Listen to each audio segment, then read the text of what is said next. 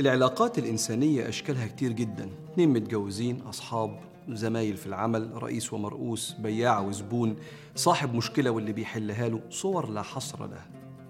ولو قرأت في فنون النجاح في كل هذه الصور من العلاقات هتلاقي سلوك مشترك أدب لابد منه وهو الاستماع الجيد. الكلام عامل زي البينج بونج. لازم تدي اللي قدامك فرصة إنه يلعب كورته. وإلا اللعب لو أنت حطيت إيديك قدامه هيبقى تصرف سخيف زي بالظبط لما تقاطع حد ما تديلوش فرصة يتكلم ما تسمعوش. الشخص اللي بيسمعك بتشعر معاه بالراحة وتشعر بالاهتمام ودي أكتر حاجة بندور عليها مع بعض. الشخص اللي مش بيديك فرصة للكلام بتشعر معاه بقلة قيمتك وده سر العصبية اللي بتركب الواحد لما حد يقاطعه. لأن كلام الإنسان بيعبر فيه عن شخصيته وأفكاره وده حق للجميع. وبتفقد الألفة مع الشخص اللي مش بيسمعك. وسيدنا النبي عليه الصلاة والسلام بيقول لا خير في من لا يألف ولا يؤلف. في التربية سماعك للطفل بيديله ثقة في نفسه. في طلب العلم سماعك للأستاذ هو نصف العلم لأن نصف العلم استماع والنصف الآخر عمل. في حل المشاكل بين المتزوجين أو الأصحاب الاستماع الجيد بيعطي رسائل الصدق. أنا بسمع كويس عشان عايز أحل. في البيع والشراء في دورات تدريبية عن كيفية إقناع العميل بالسلعة عن طريق الاستماع الجيد لاحتياجاته فيشعر بالثقة إن المنتج اللي عندك هو اللي هو عايزه. وسيدنا علي بن أبي طالب كان بيوصف إزاي سيدنا رسول الله بيعلم الصحابة هذا الأدب وأنه من آداب المؤمنين أدب لابد منه الاستماع.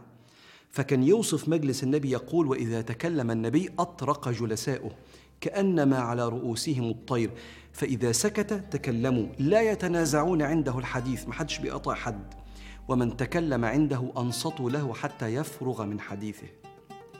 الصحابة كانوا بيشوفوا الاستماع من حقوق العشرة. سيدنا ابن عباس تلميذ النبي. كان يقول لجليسي علي ثلاثة حقوق. أن أرميه بطرفي إذا أقبل. وأن أوسع له في المجلس إذا جلس.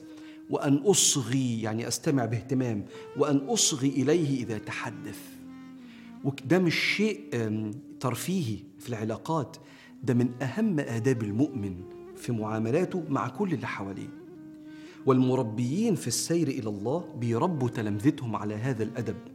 سيدنا إبراهيم بن الجنيد كان يقول يا بني تعلم حسن الاستماع كما تتعلم حسن الكلام.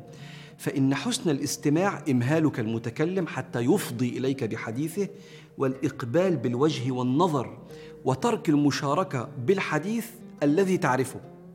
يعني عارف لما أنت تبقى حد بتحكي لحد حاجة بشغف قوي يقول لك آه آه أنا عارف. تحس إنه كبسك. فقال له ما تشتركش في حديث أنت عارفه سيبه يحكي كأنك ما تعرفش. احتراما لاهتمام المتكلم. وعالم النفس المشهور ديل كارنيجي كان يقول إن أشد الناس جفاء في الطبع وغلظة في القول لا يملك إلا أن يلين أمام مستمع صبور. صدقني أكتر الناس شدة لو استمعت ليه بصبر كده وهدوء هيلين قدامك. هقولك على ثلاث أسرار للاستماع الجيد. وأنت بتسمع استمع بوجه مبتسم أو جاد حسب حالة المتكلم. تاني حاجة استمع بنية الفهم مش بنية الرد. على فكرة اللي بيستمع بنية الرد باين قوي في وشه اللي عايز يرد. فاستمع بنية الفهم مش بنية الرد. تالت حاجة بعد ما تسمع اللي قدامك يبقى لخص له اللي هو قاله عشان تتأكد من وصول المقصود لعقلك. فالاستماع الجيد أدب من آداب المؤمنين وهو أدب في العلاقات لابد منه. فاللهم يا رب ارزقنا حسن الأدب في القول والعمل. وأفض علينا بحب الخلق لنا. وجنبنا الغلظة والجفاء. يا الله.